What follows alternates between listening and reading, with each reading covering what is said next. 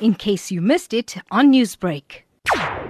Well, today we have a group of advocates that are approaching, or rather have approached the head of NPA, that is Advocate Shamila Batohi, to say that they want to air their grievances with the NPA as to how they are treated as prosecutors. And we have these people who come, are coming and saying that they represent a lot of prosecutors under the NPA. What were some of their grievances? They have a host of grievances that they are tabling before the NPA, and uh, most importantly is the fact that they are saying that they, they are understaffed. One of their leaders said to us that uh, for the past four years, the NPA has not been appointing new prosecutors, and many have left, uh, claiming that half of the prosecutors who used to work for the NPA have left. Some have gone on retirement, some have resigned, and the NPA has done little to ensure that those vacancies are filled.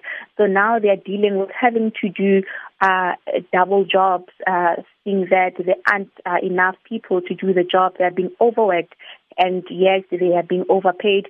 That is uh, when the issue of salaries comes in, and they're saying that, especially for those who work in lower courts, in district courts, they are the most underpaid, and they get to do the most in terms of the workload that they have to deal with on a daily basis, whereas their managers can end up as to 1.4 million per annum, while those prosecutors get as little as 300,000 per annum. So that's what they think that those are their concerns, and they feel that they should look at this as uh, they should look at the salary structure and make sure that those people get salary increments Another issue that they're coming up with is the lack of resources, which in turn makes it difficult for them to do their day-to-day job, saying that if there aren't resources, they can't manage to deal with high-profile cases, they can't manage to deal with serious cases simply because there isn't enough um, manpower to do that. And uh, those are some of their grievances in their meeting with the head of NPA today to see what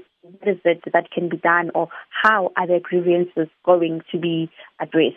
Judging by the attendance, how many people can you say took uh, part in this protest? Yes, initially they had said that it's a picket. They will be picketing outside the head offices of NPA right in Pretoria, but it was just a group of about six, seven, if I'm not mistaken, advocates who came. So basically, there was no picket. It did not take place. There was just a delegation of those advocates who are going to meet with Advocate uh, Shamila Batohi. Uh, the meeting was set to happen at 12 o'clock, but we do understand that Ms. Batohi had to fly from Cape Town to attend to the group of uh, these advocates, and hence the meeting hasn't started as yet. They had said that they were hoping probably after one o'clock the meeting, around half past one, the meeting would have started by then.